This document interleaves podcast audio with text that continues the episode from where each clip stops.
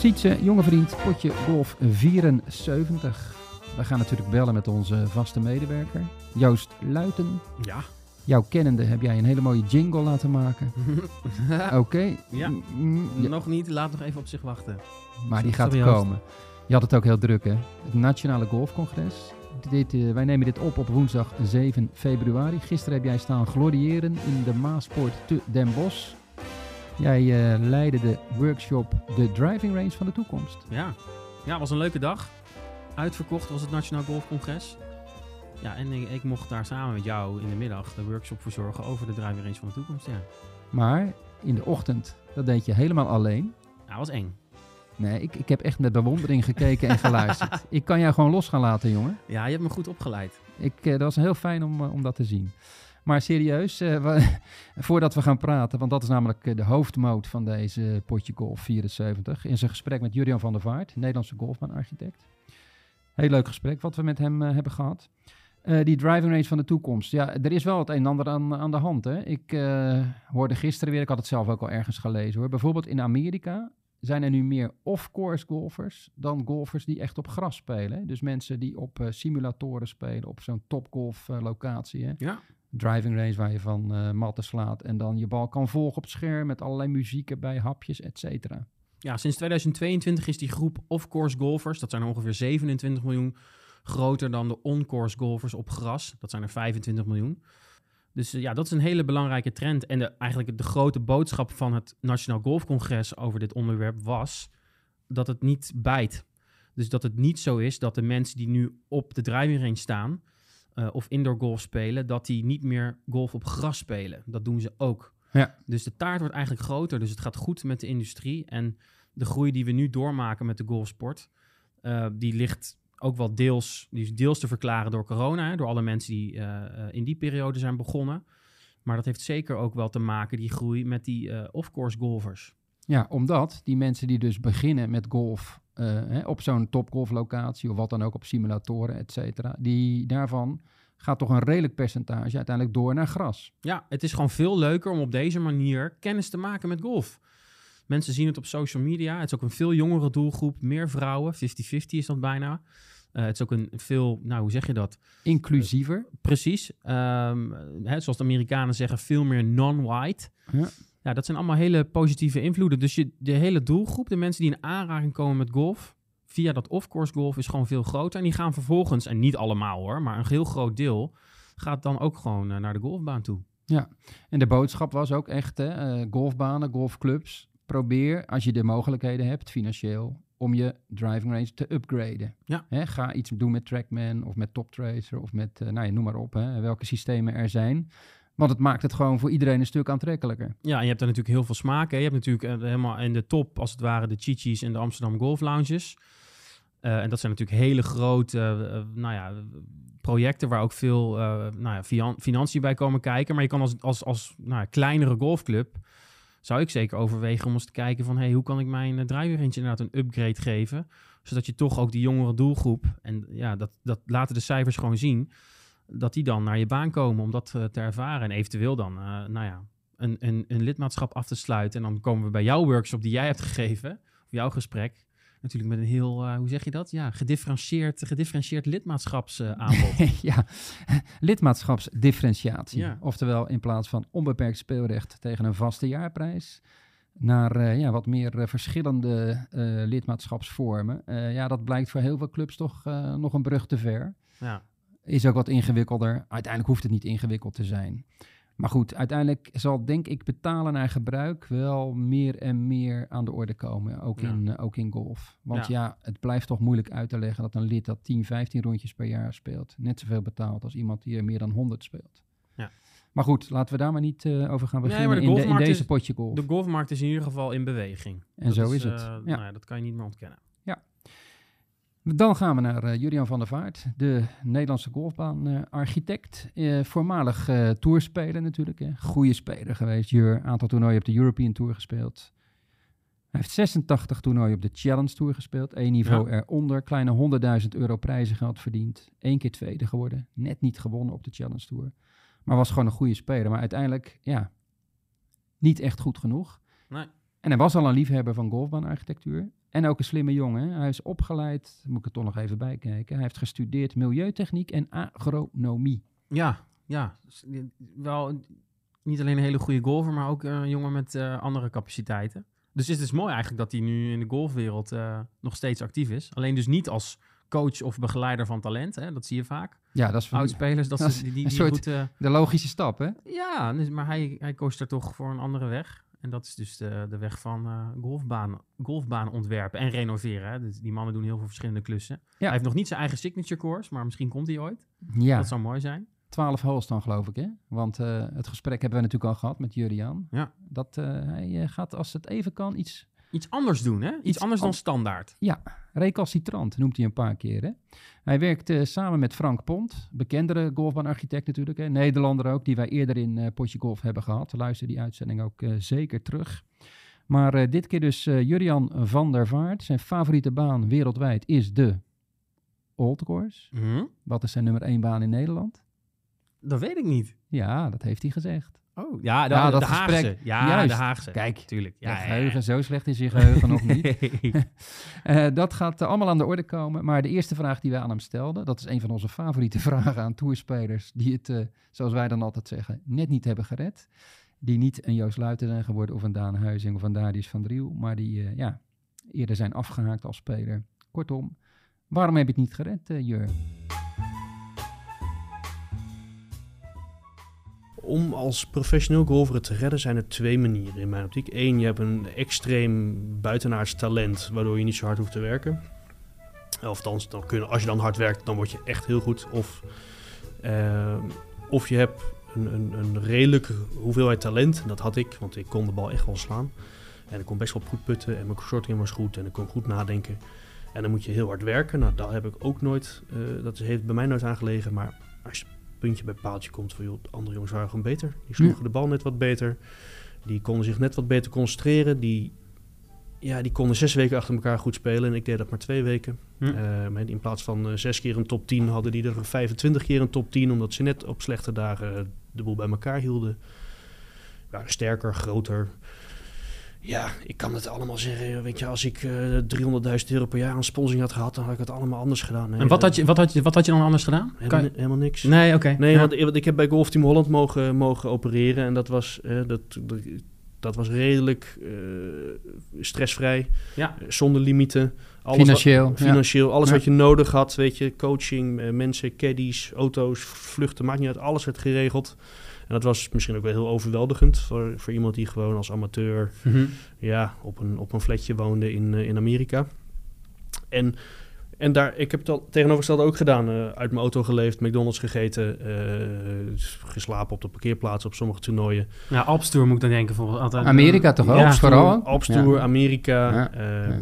Altijd net op het laatste moment haalde ik zeg maar de promotie. Ja. Ik, ik was nooit nummer één.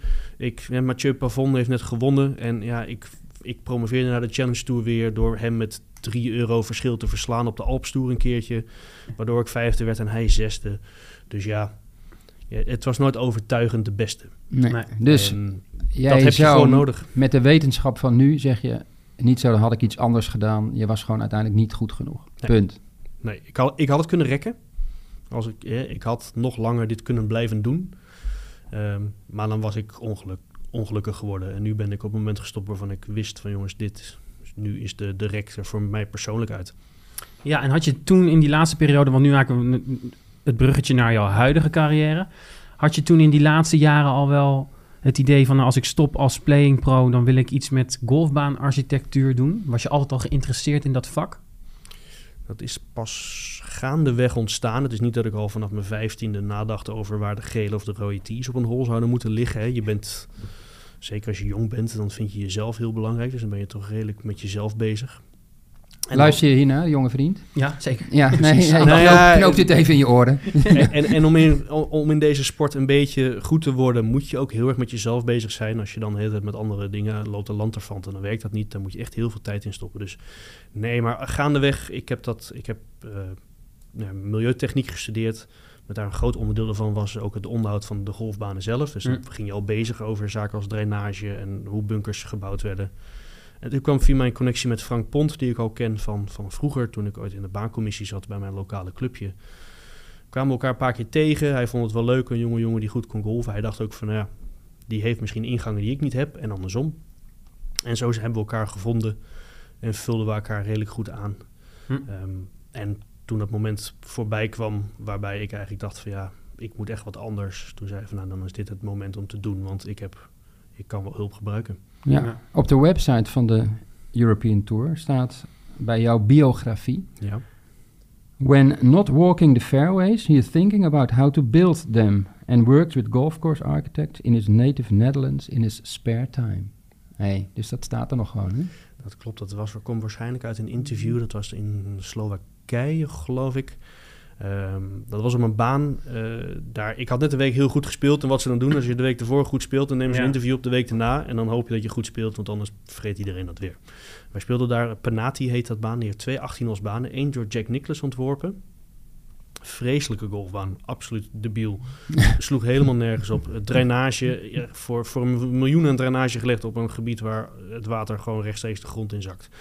En aan de andere kant lag een golfbaan van Jonathan Davidson. Dat is een goede vriend of een goede collega van eh, Frank Pont, waar ik mee samenwerk. Maar dus geen bekende naam. Maar ge- geen bekende naam. En die heeft een fantastische baan ligt ernaast. Dat is met afstand de betere baan van de twee. Die staat ook in de top 100 van Europa. Mhm. Dus ik heb met hem heb ik die baan gewandeld en we hebben een paar dagen met elkaar opgetrokken.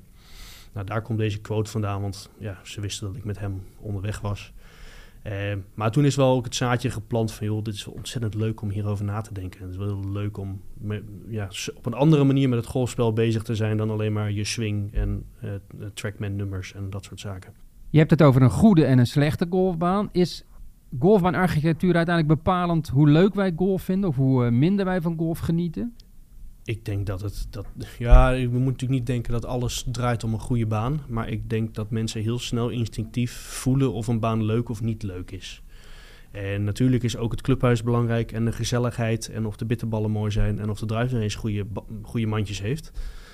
Maar als de baan niet op zichzelf kan staan, dan doet de rest er niet zoveel toe.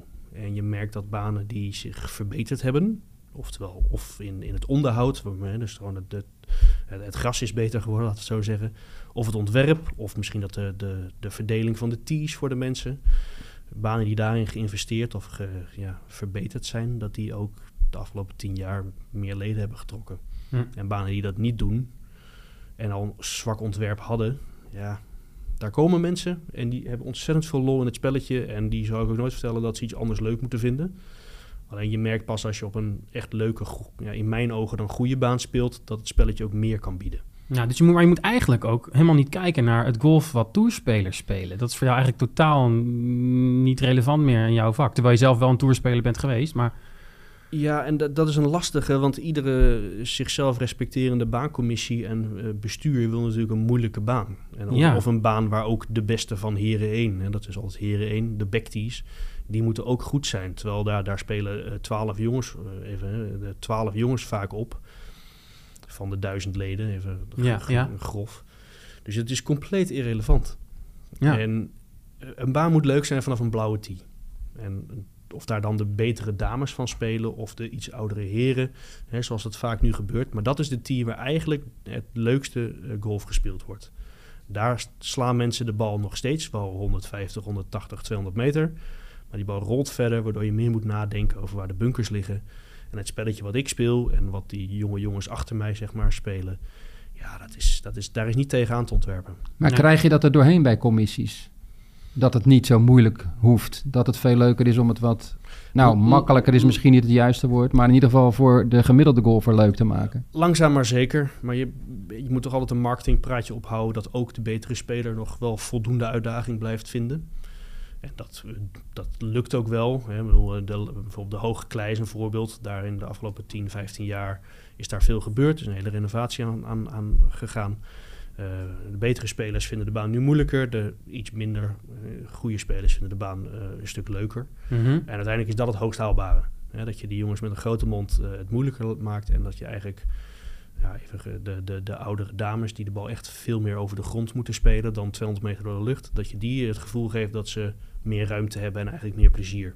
En, en jeuken jouw handen dan als je dan kijkt naar de golfbaan in Nederland in het algemeen, dat je denkt van ja, daar zou ik dat nog heel goed kunnen toepassen. Hè, dus het wat moeilijker maken voor de moeilijkere spelers en die blauwe tee-golfer. Ik Wat meer plezier geven. Ja, ja, nee. Want de, alles valt of staat met een goed ontworpen greens. Ja. Dus als de greens al wat saaier zijn of uh, recht toe, recht aan, dan is het heel moeilijk om daar iets moois van te bakken. Als in, als je de greens laat liggen, want dat is het duurste onderdeel van de golfbaan. En je mag alleen daaromheen een beetje friemelen. Mm -hmm. En de, er is niet genoeg breedte of mogelijkheid om de holes breder te maken. Ja, dan eigenlijk ben je met, met één hand achter je gebonden ben je aan het, aan het opereren. En dan is dat misschien niet het hoogst haalbare. Kom jij vaak op banen waar je denkt van nou, als ze nou even dit en dit en dit doen. En dat kost helemaal niet heel veel geld. Dan wordt het al veel plezieriger. Op iedere hole van elke baan in Nederland. Kan ik iets bedenken, ja. Ook op de Haagse. Ook op, uh, Ook op de Haagse. ja. Iedere hole op de Haagse. Ja, ja. ja, En dat is de beste baan van Nederland. Ja. En dan moet je zeggen, nou ja, ik hou dan ook gewoon heel vaak mijn mond. Want niemand wil iemand hebben die de hele tijd aan het zeuren is over wat er fout is. Dat is, dat is een beetje Hollands eigen. En dat, dat, dat zuren, dat heeft niet, helemaal niemand wat aan. Maar als je het mij zou vragen, dan liggen er een paar paden in de weg. Die zijn te zichtbaar vanaf de tee. Is misschien de, de vegetatie her en der is, uh, is, is te wild. Er zijn een paar bunkerranden te stijl. Weet je, zo kun je, als je echt tot in de 0,1% van de details gaat zitten neuzelen. En dat is wat wij natuurlijk wel doen als architecten vaak. Niet zo van, oh, het is wel prima zo. Van, nee, soms is het ook leuk om echt even de diepte in te gaan. Dan kom je dat tegen. En de enige manier om dat te doen is om je eigen baan te bouwen. Dus zelf op die machine te gaan zitten en het dan maar te laten zien. Is dat jouw droom? De, een 18 baan of een 9 baan? Een Jurian van der Vaart design. Wauw. Signature. Signature. Signature, signature met een eiland green. ja. Uh, nee, maar dit, de, de, absolute droom is nog niet uitgekristalliseerd. Als in, ik weet nog niet precies wat ik echt zou willen. Uh, het, mijn idee om een uh, 12 holes golfbaan eigenaar van te zijn... en die helemaal naar mijn eigen hand te zetten. Ja, ja. En dan daar heel veel mensen heel plezierig te laten golven. Dat is misschien wel een ultieme, ultieme droom. Maar om daar te komen moet je natuurlijk een aantal stappen gezet hebben. Uh, op dit moment zou ik het leukste vinden om uh, kortere golfbanen te maken. Um, want ik denk dat het aantal banen dat in stedelijke gebieden liggen, waar je ja, ook daadwerkelijk die beginners en die kinderen en die vrouwen, waar we allemaal als een mhm. soort, uh, soort, soort zoektocht, uh, een soort paas, uh, paaseieren zoeken, zijn we allemaal naar op zoek. Um, ja, daar heb ik nou nu een aantal projecten van dat ik denk, oh ja, maar hier kun je echt verschil maken. Voor weinig geld kunnen we hier een 9 als par 3 of par 3 4 baan aanleggen, waar echt iedereen het naar zijn zin heeft. En daar, je zegt dat je daar nu ook mee bezig bent bij een aantal banen. Kan je wat, ik weet niet wat je kan zeggen, maar... Op maandag, dus ja, dat, we, we, spreken nu begin februari. Ja. Um, halfweg februari begin ik uh, met het bouwen van een zestal greens in Almelo. Dat, Hm. Daar kom ik vandaan. Ja. Die baan die speelt over voetbalvelden waar ik ooit nog in hetzelfde elftal heb gezeten als Wout Brama, die later nog in Oranje gespeeld heeft. Hij was mid-mid, ik stond achterin. Uh, ik was te klein om uh, aan de bal te komen. en, uh, maar dat over die oude voetbalvelden, en zo zijn er veel banen in Nederland, hè? Over hockeyvelden, voetbalvelden, oude terreinen. Dus ja, dat heet tegenwoordig Golfclub Almelo. En uh, dat, die spelen van cornervlag naar cornervlag. Ja, en ze, ze, hebben mij gevraagd van, Jur, kan dit beter? En ze nou ja, ik denk het wel. Het kan vooral veel veiliger. Dus we hebben daar een, een leuke routing voor gemaakt. En daar moesten nieuwe greens voor komen. En op de vraag van, joh, Jur, hoe moeten we dat gaan bouwen? Toen heb ik mijn hand opgestoken. Ik zei, jongens, wat ga ik doen? Uh, enerzijds, dan kan ik ook precies mijn creativiteit er helemaal in stoppen. Ja. En ook niet uh, dat iemand zegt van, ja, maar zo is het wel mooi geweest, weet je. De, de, de, het geld is op. Ik kan gewoon mijn eigen tijd erin stoppen. En anderzijds uh, is het gewoon een stuk goedkoper om dat uh, ja, in eigen hand te houden. Ja, want dus want, is het in Almelo, ja. even, ja. Komt in er, Almelo, komt er een signature... Uh, springt een stoplicht op rood. ja. En een ander weer op groen. Ja, in Almelo is altijd wat te doen. Dus binnenkort is er nog veel meer te doen in Almelo. Ik, ik, het, het, leuke, het leuke van zulke soort verenigingen... en iedere, iedere stad heeft wel zoiets. Uh, in Hilversum heb je het jagerspaadje, geloof ik. Ja. Uh, je hebt in Oegstgeest heb je... Is dat Concordia of ligt, ligt dat bij Leiden? Er ligt, Wassenaar heeft, heeft baantjes. Er zijn zat van dit soort plekken waarvan je denkt van ja, met wat, wat liefde en met Mhm. aandacht kun je daar een betere golfbaan van maken. En hopelijk dus ook meer mensen enthousiast maken. Jij zei denk ik heel bewust, uh, wat ik uiteindelijk heel graag zou willen, is een 12 holes golfbaan maken. Ja. Je zei niet 9, je zei ook niet 18. Nou, ja, dat klopt. Dat, deels is dat natuurlijk een stukje recalcitrant zijn en uh, niet mee willen gaan in de, in de par 72, 18 holes. Ik moet een uh, championship course hebben, wat ongetwijfeld, en weet je, die aanvraag krijgen wij ook. In Vietnam zijn we bezig, uh, waarbij ik dan ook een stuk van de bouw zou gaan doen. Met een eh, drietal banen. En die moeten allemaal natuurlijk, weet je, daar moet de lift tour komen. Er moet de Aziatische tour komen. Er moet de LPGA komen. Noem het maar op. Eh, die mensen hebben, ja, die hebben daar natuurlijk ook financiële belangen bij. Ja, mensen golven graag. 18 holes is vaak te lang. eh, is te duur. 9 holes, dat vindt men dan weer te weinig. Met, eh, met iets wat ertussenin zit, eh, dan kun je iets heel speels doen. En van 12 holes kun je ook 18 maken als je het goed indeelt. Een reversible baan hebben we al gedaan. Zo'n baan die je twee kanten op kan spelen. Ja, de Links Valley. hè? De links valley, dus als je er daar nog drie van aantrekt, aanlegt, ja, dat wordt dan een beetje een soort, ja, ja, eh, dat wordt dan, wordt dan jouw ding. En dat, dan word je nooit meer voor iets anders gevraagd. En dat haalt ook de charme weg van de links valley, want die is natuurlijk de enige. Dus ja, er zijn wel andere projecten waarvan je denkt, het hoeft allemaal niet zo, eh, zo standaard. Ja. En als ik iets vind aan de golfbaan, ja, markt, en dat is dan, eh, laat, dan niet alleen Nederland, maar ook België, Duitsland en Frankrijk, het is allemaal heel standaard. 18 holes, clubhuis, driving range die net te kort is. Eh, ja, eh eiland green. eh, net te weinig personeel om het mooi te houden. Eh, eh, contributie net te laag om het echt goed te krijgen. Het is overal precies hetzelfde. Kunnen wij nu, het is vandaag, wat is het, 7 februari, ja, 2024, kunnen wij nu uit jouw mond gewoon laten vastleggen dat Jurian van der Vaart, golfan architect, nooit een eiland green gaat maken? Want je hebt hem nu twee keer genoemd met een beetje een cynisch ondertoontje. Ik, ik, ik weiger het. Nee. Ja. ik had het in het begin over die, over die leuke architect in Slowakije, de, de, de Jonathan Davidson. En hij zei, joh, wat je, wat- als mensen niks van golf begrijpen, die kijken naar eh, tv, die zien baan op de PGA Tour en die denken dan, dit is hoe golf eruit hoort te zien. Ja. En dan komt de, nou, als je dan vraagt naar wat is de beroemdste par 3 van de wereld, dan kom je bij hole 17 van TPC Sawgrass. Dat is een eiland green. Ja. Dat was origineel niet bedoeld als een eiland green. Maar uiteindelijk is het een eiland green geworden in, in het werk. En hij zegt, ja, ik heb klanten in Tsjechië bijvoorbeeld. Ja, dan 17 holes krijg ik complete vrije hand. En één hole moet een eiland green zijn. hij zegt, het maakt niet uit. Ik kan, ik, kan, ik, kan, ik kan de oude baan van St. Andrews hier nabouwen. Maar dan is hole 17, dan is hole 18 of hole 17 moet dan een eiland green zijn met een par 3. En ja hoor, eiland green op, de, op die Jack Nicklaus baan. En weet je, is, eh, dat is gewoon een, een, een stukje denken waar ik dan, ja, daar, ben ik ook recalcitrant dan weer in. Dan zeg ik, jongens, dat, Ja. dat wil ik niet. Eh, plus, als je van strategisch golf houdt, dan betekent dat dat je altijd je balletje van A naar B moet kunnen krijgen. Eh, dat je altijd de hole moet kunnen uitspelen. En het liefst dat de hole ook speelbaar is met een putter. Dat er altijd een weg is om de bal over de grond naar de green te krijgen. Dus slootjes die over dwars lopen of een green die omringd is door water. Ja, dat is het enige wat niet kan. Alleen ja, ik begrijp ook heel goed dat heel veel mensen het wel heel leuk vinden. Ja. Dus we hebben in Nederland hebben er ook een aantal. Ik heb net vorige week in Spanje een rondje gespeeld, waarbij dan de, de eiland green, die staat dan voor op de website. Ja, ik vind dat dan met afstand de minst inspirerende hol van al. Die eerste zes waren leuk, hol 7, eiland green, snel vergeten. Heel achter was weer een leuke hol. Ja, maar ja, dat is misschien een beetje mijn eigen, dat is mijn eigen mening en vooroordeel daarover. Ja, want je, zegt, je zei net ook in Nederland zijn er dus best wel veel, ik ben even kwijt welk woord je gebruikt, best wel veel standaard saaie golfbanen. Ja, Eh, hoeveel in Nederland zijn er niet saai, wat jou betreft?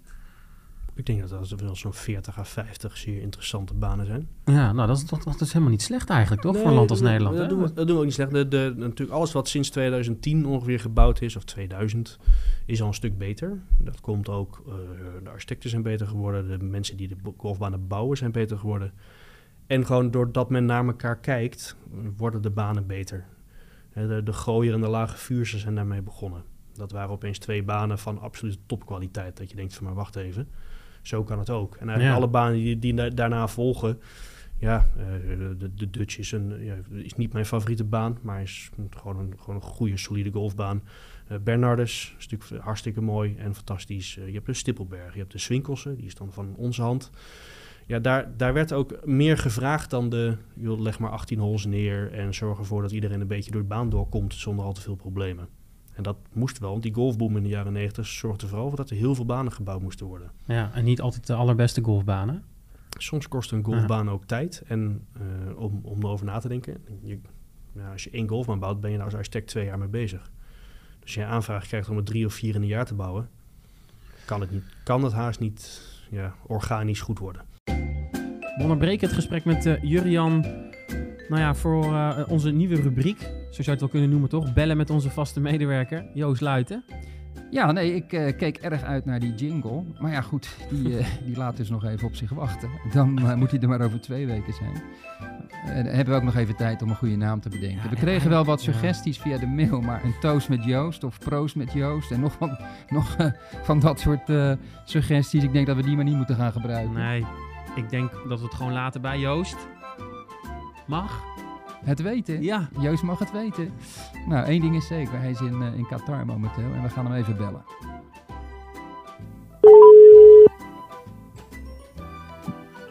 Goedemiddag. Joost, goedemiddag. Vaste medewerker, goedemiddag. vaste medewerker, potje golf. Ja, ik moet weer aan het werk. ja. ja, we hebben jou uh, schaamteloos hebben we jou uitgebuit door... Uh, te melden. Overgestapt naar potje golf, vaste nieuwe medewerker. Ja, wij doen alles om die luistercijfers uh, een beetje op te krikken, Joost. Ik ben benieuwd of het werkt. Ja, dat werkt wel. Hè? Nou, we kregen mailtjes, Joost. Die waren mensen die waren bang van, blijft hij nog wel golven? Ja, nou voorlopig wel. Want dat is wel erbij, uh, de, de plan. Maar uh, ik moet wel zeggen dat uh, dat, dat golf op dit moment, doordat hij er zoveel van me vragen, even part-time is hoor. ja, maar we gaan, dat een beetje, we gaan daar een beetje zorgvuldiger mee om. Je wilt toch niet zeggen dat je overstap de reden was voor het missen van de cut, hè? Vorige week in, in Bahrein. Nee, nee, nee, nee, nee, zeker niet. Nee, het, alles staat tegen. Ja, als je pas je golftas op een woensdagavond krijgt, dan, dan is het een kutweek. Ja, dat is nog maar weer eens een, een, uh, een reden en uh, voor iedereen eigenlijk, hè, om gewoon met KLM te vliegen? Ja, ja ik vlieg eigenlijk altijd KLM en één keer niet en dan heb je dit gezeik. En ja, dat is het bizarre. Ze, ze, raken je golftas kwijt en, en ja, ze doet er eigenlijk niks aan. En ja, dan ben je drie dagen ben je eigenlijk ja, alleen maar daar achteraan aan het lopen. Dat, dat schiet natuurlijk niet op. Maar goed, ja, het gebeurt. Het hoort er misschien een beetje bij, bij het reizen. Maar ja, het, het zijn niet, uh, niet de weken waarvan je achteraf zegt zo, nou dat liep lekker. En wat doe je dan die dagen als je niet je golfclubs hebt dan? Nou ja, ik, ik ben eigenlijk in de oefendagen op maandagochtend uh, kwam ik aan op eigenlijk zondagnacht. Toen wist ik dat het kwijt was. Dus die maandag ben ik eigenlijk heel dag mee bezig geweest om te tellen. Nou, dan word je wat kastjes naar de muur gestuurd. Uh, op dinsdag ben ik naar de baan gegaan en heb ik geprobeerd een, een backup set uh, iets, in ieder geval iets te regelen. Dat als het er echt niet zou komen, dat je in ieder geval iets hebt om mee te spelen. Uh, maar ja, deze week is het lastig, omdat uh, alle grote merken, normaal zijn die aanwezig met materiaal en clubs. Alleen ja, hier in, uh, in Bahrein was niemand. Ja, en dan loop je eigenlijk een beetje in de, in de pro-shop te klooien. En bij andere spelers een beetje van, joh, heb je een backup driver of heb jij een shaft? En dan doe je eigenlijk alles een beetje bij, bij elkaar aan het schooien. Maar ja dat, dat, ja, dat schiet natuurlijk niet op. Nee, ik kan me voorstellen. Dus jij hebt daar vooral uh, nee-schuddend rondgelopen. Want uh, ik, zag wat, ik zag wat ja-knikkers daar door de baan, die olie aan het oppompen waren. Wel een bijzondere plek, hè? Het was een hele, het was voor mij het eerste. Het, was een, het is een hele aparte plek. Uh, ja, het, het, is daar echt, overal waar je loopt, word je echt met je, met, je, met je gezicht in de olie gedrukt. Echt letterlijk. Van overal ja-knikkers. Je ziet overal ja. die pijpleidingen lopen over de grond ja, je, dat, je ziet wel echt dat daar de olie uh, omhoog gepompt wordt. Hey, je was je golftas kwijt, maar gelukkig is Dex wel aangekomen, geloof ik, hè? begreep ik. De, Dex is gisteravond aangekomen, dus uh, ja, die zijn uh, met, met de schoonfamilie, gisteravond is die gevlogen en die is helemaal goed aangekomen. En die, die vonden het helemaal mooi, net zijn vader, joh, in het vliegtuig. Die heeft geen kick gegeven, dus, dus dat, dat leuk. Ja, je bent nu lekker in Qatar, hè, voor de Qatar Masters. Uh, Siets had een hele goede vraag. Hij heeft nog geen kinderen, maar ik, uh, gezien zijn vragen de laatste tijd denk ik, nou, misschien zit er wel iets aan te komen binnenkort. Is er aan toe, ja? Ja, is er echt wel aan toe, hoor. Siets, om, om kinderen te krijgen moet je wel een vrouw vinden. ja, dat blijft een probleem. ja, ja. Misschien moet jij daar ook maar eens een keer mee komen helpen. hey, maar Sietse vroeg... Ja, Sietse vroeg, hoe doe je dat nou met zo'n kleine? Slaat hij dan bij Joost op de kamer? Ik bedoel, als hij woensdagnacht uh, de hele nacht aan het huilen is en jij moet donderdagochtend vroeg spelen, dat is niet ideaal. Nee, daarom heb ik ook mijn, schoon, mijn schoonouders uh, meegenomen eigenlijk. Dus die, uh, die zorgen s'nachts voor Dex. En ja, dan kunnen wij in ieder geval lekker slapen. En ook Mel, die, die is natuurlijk laatste week alleen, daar, alleen geweest thuis en heeft alles alleen moeten doen. Dus dan is het ook wel lekker voor haar dat ze nu ook gewoon even een paar nachten goed kan bijslapen. Ja, en, eh, en ehm, ja, de, de zorg die ligt bij, eh, bij opa en oma eigenlijk nu. Dus dat is eigenlijk best lekker. Ja, de familie Luiten doet dat dus gewoon, de hele familie. Ja, En, en, nou ja, en Lancaster zo, eh, natuurlijk, maar... Ja, nee, maar dat moet je een beetje samen doen. En opa en oma die vinden het natuurlijk ook hartstikke leuk om, om voor die kleine nu een beetje te zorgen. Die hebben ineens ook weer enorm verantwoordelijkheidsgevoel. Dus, dus dat is wel heel leuk. Ja, top. Nou, wij hebben ook verantwoordelijkheidsgevoel, Joost. We willen jou niet te lang ophouden, hè? dat hebben we beloofd. Iedere twee weken bellen we je, maar niet te lang. Dus eh, mooi dat je even aan de lijn kwam, eh, Joost. Succes daar eh, in Geen Qatar. Geen probleem, mannen. Jullie ook succes. En ik, ik ga weer luisteren wat is geworden. Ja, ja Dex die, die kan nog niet de green oprennen natuurlijk als je wint zondag. Daar is hij iets te klein voor. Maar in de armen van Mel, Nee. in de armen van Mel, dat Precies, zou moeten kunnen, hè? Dat zou toch leuk zijn als je een knuffel krijgt, eh, zo als je, als je met de beker staat van die kleine. Maar eh, we gaan het allemaal zien. We gaan weer ons best doen, jongens. En dan eh, hebben we het de volgende, volgende keer wel weer over. Zo is het. Dankjewel, Joost. Yo, hoi hoi. hoi. hoi. Nou, dat was eh, de jonge vader, onze vaste medewerker vanuit Qatar. Ik denk wel dat hij nu de kat gaat halen, nu Dex erbij is. Ja. Ja, toch? Ja, hij klonk eh, opgewekt. Het is altijd goed hè, dat je Joost belt na dat er even een paar dagen tussen zitten. Hè? Niet meteen als hij net de kat Nee, gemist heeft. nee, nee, nee. nee. Nee, wat dat betreft zijn wij professionals, hè? Ja, weten wanneer je spelers wel en niet moet, eh, moet bellen. Ja, en eh, bellen, we gaan dat natuurlijk vaker doen met Joost. Dus als je suggesties hebt, je zit te luisteren, mailtjes kunnen naar potje.golf.nl. Als je leuke ideeën hebt voor Joost, leuke vragen, dan Ja. zijn die welkom. En dan gaan we nu weer door naar het gesprek met Jurian van der Vaart. En dan gaan we het hebben over de druk die je als golfbaanarchitect voelt. Nou ja, als je aan een golfbaan zit en daar heeft iedereen eh, een mening over. En zeker de leden die daar eh, lid zijn.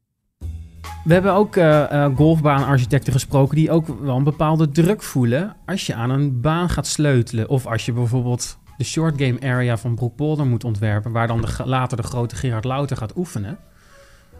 Ja. Wat, voor, wat doet die druk met jou als golfbaanarchitect? Hè, je, je, Nou, je ziet dan iets heel gevoeligs. Hè? Je, praat, je, je hebt te maken met ego's. en Nog even, hè? Dan ga ik die sterren uitdelen. Ja. Worden het vijf sterren of wordt het twee sterretjes? Ja, het is natuurlijk gewoon een recensietje. Je, je bent natuurlijk aan het werk met iets waar mensen eh, iets van vinden. Vaak zijn mensen heel erg gehecht aan hun eigen golfbaan. En die ook al, hè, dat een van de architecten omschreef altijd, ook al spelen ze op een hele grote modderhoop, dan is het nog steeds de mooiste modderhoop van de wereld. Want het is, Ja, hun, maar het is hun modderhoop. het is hun modder, het is hun golfbaan.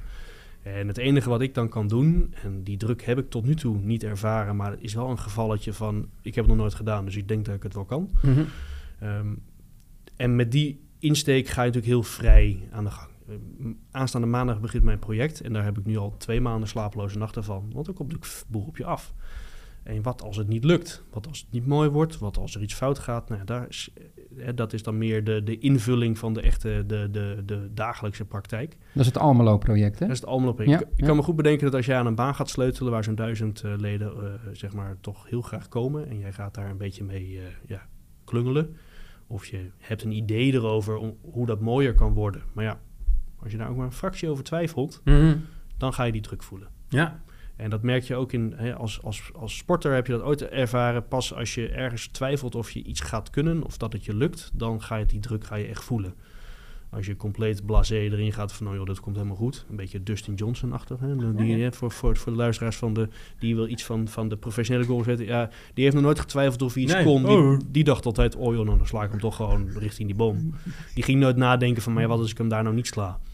Nee. En dat is wel een Heerlijke eigenschap als je dat hebt. Heerlijk. Maar dat is een beetje daar. daar je- net als. Ja, je, je, je, je- je gaat, je gaat ervan uit dat het goed gaat, maar je zorgt ervoor dat alle boxen wel getikt zijn. En dat ook iedereen binnen zo'n vereniging ook begrijpt wat je gaat doen. Want als je dat niet hebt, dan ontstaat er rumoer en dan wordt het opeens een stuk stressvoller. Ja. Maar dan nog vindt men van alles, hè? van eh, inderdaad een, renovatie of wat dan ook. Ik heb het ook op eh Broekpolder natuurlijk meegemaakt, eh, de, de opmerkingen. Kan jij aan onze luisteraars, niet over Broekpolder, maar überhaupt gewoon eh, een paar simpele tips geven van zo, kijk nou zo naar, naar holes, kijk nou zo naar een golfbaan. Ehm, hè, dat ze misschien iets meer van architectuur gaan begrijpen en ook inderdaad snappen, oké, daar, en daarom heeft die architect dit zo en zo gedaan. Ja, de, de belangrijkste is dat je dan vanaf de verschillende tees gaat spelen. Dus waar wij natuurlijk mee bezig zijn is één, we beginnen altijd bij de green. Die moet leuk zijn, die moet op een bepaalde manier, moet die, eh, dat is een beetje het gezicht van het portret. Daar moet je uitkomen. Maar de weg daar naartoe is voor alle verschillende golfers. En iedereen denkt in zijn eigen straatje. "I- Ik vind deze bunker niet leuk, want ik lig hier altijd in. Ja, maar jouw medespeler net niet. En als ik die bunker nu 10 meter verplaats omdat jij er altijd in ligt, dan ligt de volgende medespeler van jou erin. En dus het, je kan nooit iedereen helemaal eh, bedienen van, eh, van een perfecte golfbaan. Het is altijd een gemiddelde van alle spelers, dat proberen wij mee te nemen. En een hele grote eh, stroming die helemaal fout is gegaan, was toen het eh handicapsysteem ontstond. En er dus bunkers werden neergelegd op bepaalde afstanden, waardoor holes moeilijker werden. Dus de, er zijn banen waar alle bunkers op 182 meter vanaf de gele tee liggen bijvoorbeeld. Ja. Dus als jij de bal 175 meter vanaf de tee slaat, kom je de hele dag geen bunker tegen. Sla je 185 meter van de tee met je driver elke keer, dan lig je iedere hole in de bunker. Dan is het dus een ontzettende rotbaan. En die andere mensen denken van, ja, wat is het nou? Ik kom helemaal niks tegen. Nee. En dat is wel, ja, dat was de, eh, dat is een heel erg zwart-wit voorbeeld.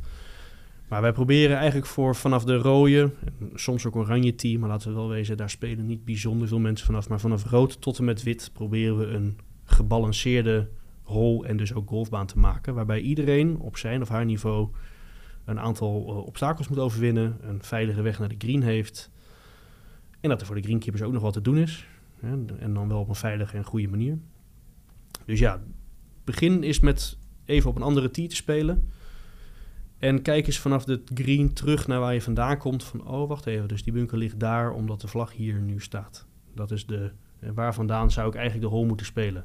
Er zijn in de golfwereld, ik heb het laatst gelezen, eh, zijn ook eh, jongens, die, jongens en meiden die helpen met course management. Dat zit bij de PG Holland nog niet helemaal erin gebakken, maar daar zijn ze hard mee bezig. Eh, maar zo zijn er ook playing caddies, jongens eh, die, die, die, die proberen course management eh, ja, Mhm. een- een- in een mooi licht te zetten. En ja, dat is eigenlijk wat wij doen, maar dan met het ontwerp. Wij proberen banen te ontwikkelen waar ja, goed nadenken een, ja, een voordeel oplevert. Ja, je wil spelers uitdagen en ook verleiden soms. Hè? Ja. Om te verleiden om juist wel over dat water te gaan. Of juist niet. Of, Ja, daar, daar moet een balans tussen zitten. Want als je 18 holes hebt waarbij je iedere keer de hele dag moet nadenken over wat je moet doen, dan, word je, dan krijg je hoofdpijn. Als je 18 holes lang iedere keer over dat water moet slaan, dan, ja, dan, dan wordt het een hele vervelende dag. Dus ja, je probeert altijd een balans te vinden tussen de verschillende moeilijkheden, moeilijkheden in, van een hindernis bijvoorbeeld. Jij zei net, eh, de Haagse vind je de beste baan van Nederland. Ja. Heeft hij die balans dan? Of zeg je die is de beste ook om andere redenen? De, de, de Haagse is een extreem geval van prachtig landschap, goed ontwerp, eh, absoluut bovengemiddelde eh, kwaliteit van het greenkeepers team. Dus die ook alles wel netjes af hebben. Het, het ontwerp komt uit de jaren 30, is gebouwd in een periode dat eigenlijk, ja, dat toen was de golfman architectuur in Nederland op het hoogtepunt. Ehm, een andere baan die eigenlijk ja, daar heel dichtbij in de buurt komt is de Pan. Maar de Pan is een compleet andere setting. Dus Ja, bosbaan natuurlijk. Hè? als ik een toernooi zou moeten spelen, zou ik hem altijd op de Haagse spelen. Als ik op vrijdagmiddag gewoon mijn rondje wil golven, dan zou ik op de pan wandelen. Weet je, de, de pan is een f- fijne wandeling en Ja. daar kun je het spel spelen. Ehm, maar als je tegen mij zegt van, joh, Jur, waar zou je een toernooi willen spelen? Dan is dat altijd op de Haagse, want dat, daar, dat vraagt zoveel van alle onderdelen van het spel. Ja, vind ik veel overweldigender, de Haagse op een bepaalde manier. Als ik daar sta, denk ik van wow. Ja, en daar heb je lange drives nodig. En dan heb je Ja. precieze ijzers nodig. En daar heb je hele moeilijke chipschoten. En daar heb je hele lastige greens. Daar komt winter bij kijken. Alles wat, wat je tegen kan komen op een baan, dat is daar eh, aanwezig. En ja, op de pan heb je dat iets minder. Maar die heeft dan weer zo'n charme en, en, en perfect, perfecte routing. Dat je daar, ja, daar kun je in twee uurtjes kun je bijna 18 holes lopen met een, ja, met, met een rugtasje. En dan heb je de meest fantastische dag die je in, waarschijnlijk in, eh, in Europa kan hebben. Bij welke golfbaan eh, jeuken jouw handen? Dat je denkt, die wil ik aanpakken. Die kan ik echt gewoon serieus verbeteren. Ehm,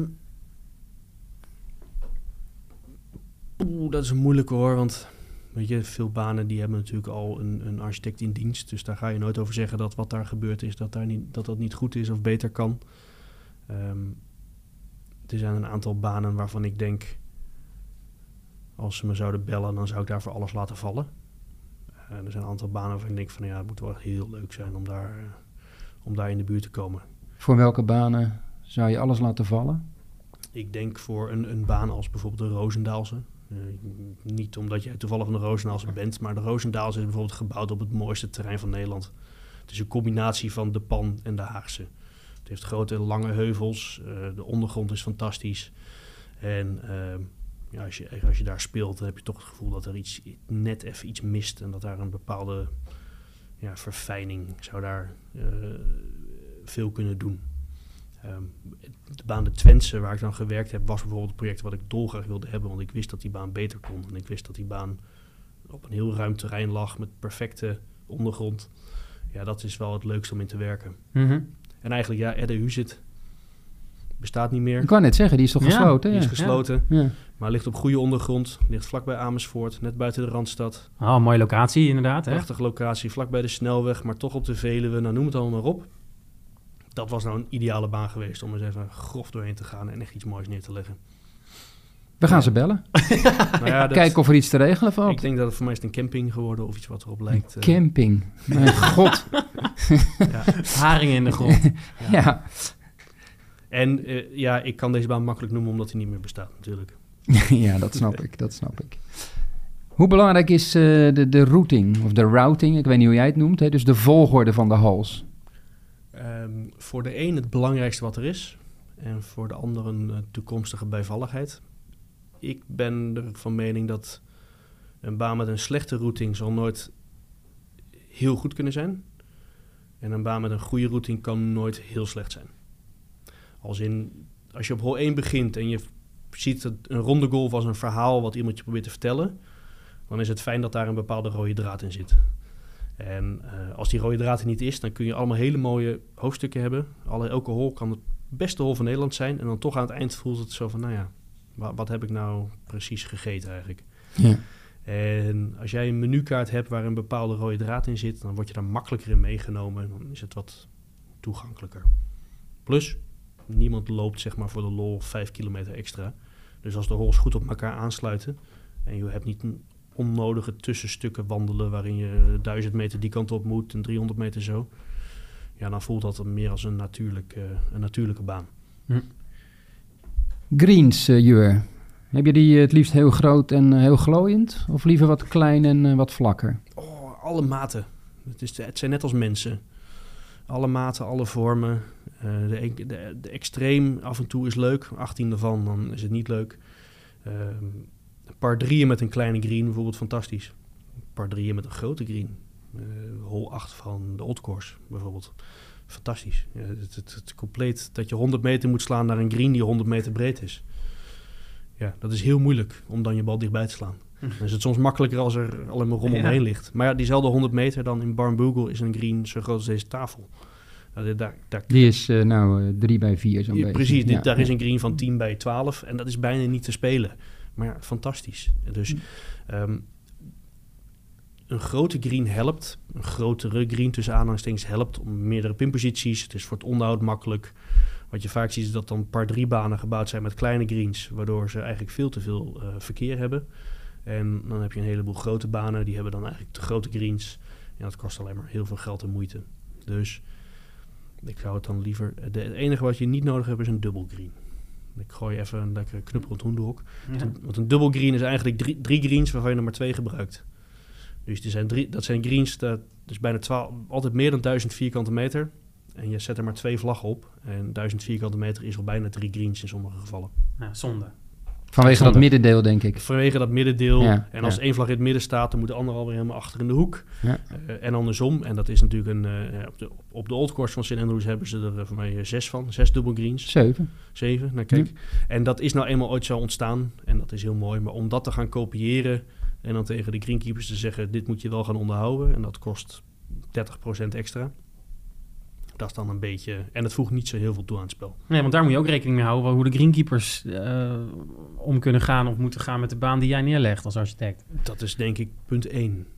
ja, Ja, leg iets neer waar mee gewerkt kan worden. ja, en wat is het budget om het te onderhouden? Je wil niet iets ontwerpen wat fantastisch is... en dan, dat na een jaar blijkt... ja, maar wacht even, we hebben maar drie mensen... en eh, alleen al om deze bunkers netjes te houden... hebben we er al vijf nodig.